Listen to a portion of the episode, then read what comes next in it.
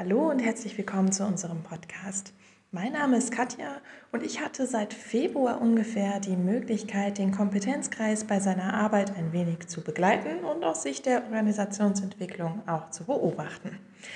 Und ich möchte euch heute die letzte Sitzung ein wenig näher bringen, vorstellen, an welchem Punkt er jetzt steht, der Kompetenzkreis, und was die nächsten Schritte sein werden.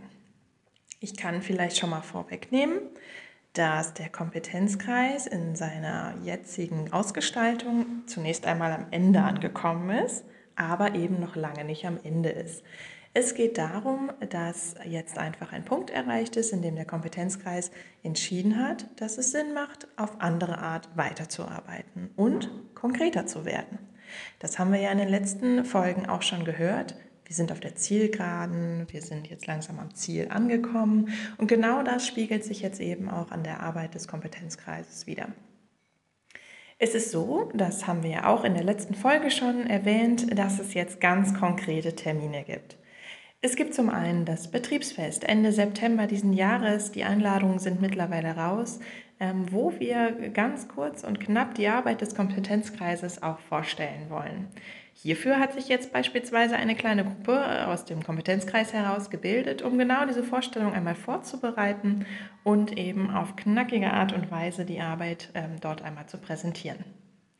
Dann hat sich zudem auch noch eine Gruppe gebildet, die den, das Gesamtleitungsteam um November vorbereiten wird, wo alle Leitungskräfte einmal abgeholt werden, Fragen beantwortet werden und eben auch neue Impulse gegeben werden sollen.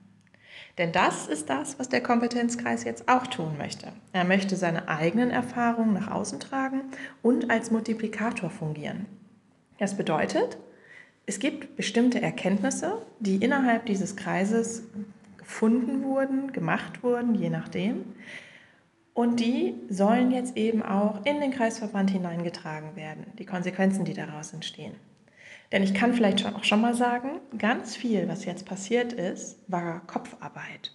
Das klingt wenig konkret, aber das ist im Grunde genommen genau das. Es ist total konkret, sich Gedanken darüber zu machen, was ist unser Verständnis von Dingen, was ist unsere Haltung, wie wollen wir Dinge angehen. Ich habe nämlich vom Kompetenzkreis gehört, dass am Anfang eigentlich die Idee im Raum stand, ganz viel regeln zu wollen. Wie wollen wir bestimmte Dinge machen? Wie wollen wir in Zukunft zusammenarbeiten? Wer darf wann, wie viel, mit wem, wo, wozu arbeiten? Und jetzt steht der Kompetenzkreis an einem Punkt, wo er sagt, hm, Vielleicht sind es gar nicht die Regelungen, die wir brauchen. Vielleicht sind es auch gar nicht die Einschränkungen sozusagen, sondern die wir brauchen. Es geht also weniger darum, Teilnahmebedingungen aufzustellen und mehr darum, Teilnahmemöglichkeiten zu schaffen. Und genau das ist jetzt der Punkt. Es geht darum, möglichst offen Mitarbeit zu ermöglichen, gemeinsame Gestaltung zu ermöglichen und dafür zu sorgen, dass alle Mitarbeitenden sich mit seinen oder ihren Fähigkeiten, Kompetenzen und auch den Möglichkeiten und Kapazitäten zum Engagement einbringen kann. Und äh, das braucht bestimmte Rahmenbedingungen, das ist klar, die wollen wir dafür auch schaffen. Ähm, aber es braucht eben vielleicht nicht die strenge Dokumentationsregelung oder der genaue Prozess, wie etwas abzulaufen hat. Ähm, und dass es auch nicht anders kommen darf oder geschlossene Gruppen, die sozusagen dann innerhalb von vier Wochen zu einem Ergebnis kommen müssen, sondern eben wir wollen Raum schaffen für kreative Denk- und Machprozesse. Wir wollen, ähm, dass sich dort Dinge entfalten können und nicht von Regularien eingeschränkt werden. Denn das ist auch das, was das Grundverständnis sein soll. Der AWO-Kreisverband Osnabrück hier als lernende Organisation, als eine Organisation, die sich stetig selbst überprüft, die immer wieder schaut, sind wir auf dem richtigen Weg und wenn nein, was müssen wir tun, um ihn wieder zu finden. Eigentlich der Inbegriff dessen, was Agilität auch ausmacht. Stetig in, den, in die Selbstreflexion zu gehen und zu schauen, was brauchen wir jetzt gerade, um unseren Weg weiterzugehen oder eben unseren neuen Weg zu finden. Und dafür wollen wir ins Machen kommen. Wir wollen Learning by Doing leben, weil wir glauben, dass es bestimmte Fragen gibt und insbesondere dann auch die Antworten darauf, die sich im Rahmen eines praktischen Prozesses auch verändern.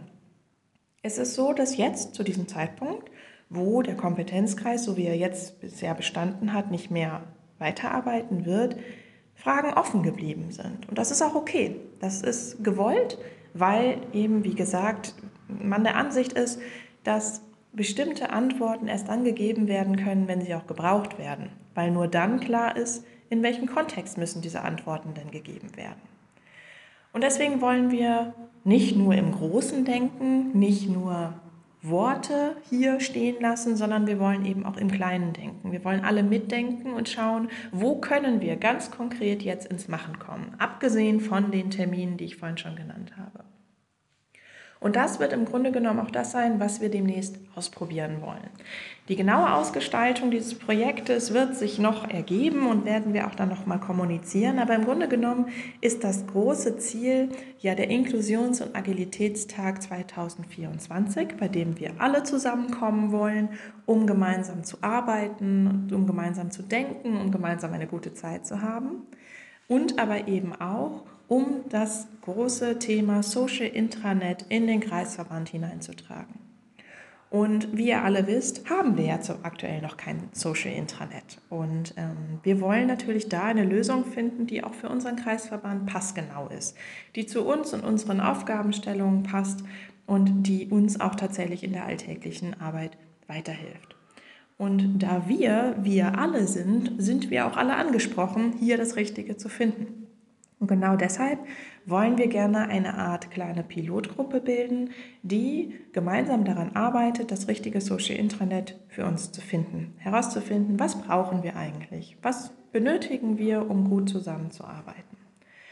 Ähm, diese Pilotgruppe soll auch so offen gestaltet sein, dass jeder und jede, der oder die möchte, sich einbringen kann mit den Kapazitäten und mit den Möglichkeiten und Ideen, die er oder sie hat. Wie gesagt, die genaue Ausgestaltung wird noch kommuniziert werden und auch dann die Möglichkeit der Teilnahme.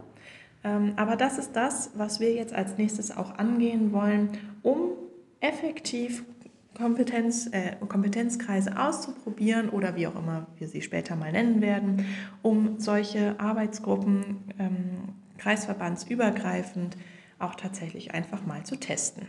Und wie gesagt, dabei werden sich Fragen ergeben. Ähm, das ist auch in Ordnung und die suchen wir auch. Diese Fragen suchen wir, die Antworten suchen wir und die werden wir auch gemeinsam finden. Ja, was bleibt mir jetzt am Ende noch zu sagen? Ähm, der Kompetenzkreis, wie gesagt, in seiner jetzigen Zusammensetzung ist jetzt erstmal zu Ende.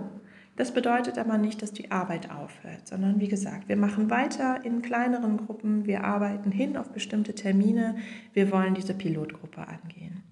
Zudem wird auch dieser Podcast hier fortgesetzt werden. Dann vielleicht auf eine bisschen andere Art, weil eben nicht mehr die Sitzung des Kompetenzkreises im Vordergrund stehen werden, sondern der Prozess an sich.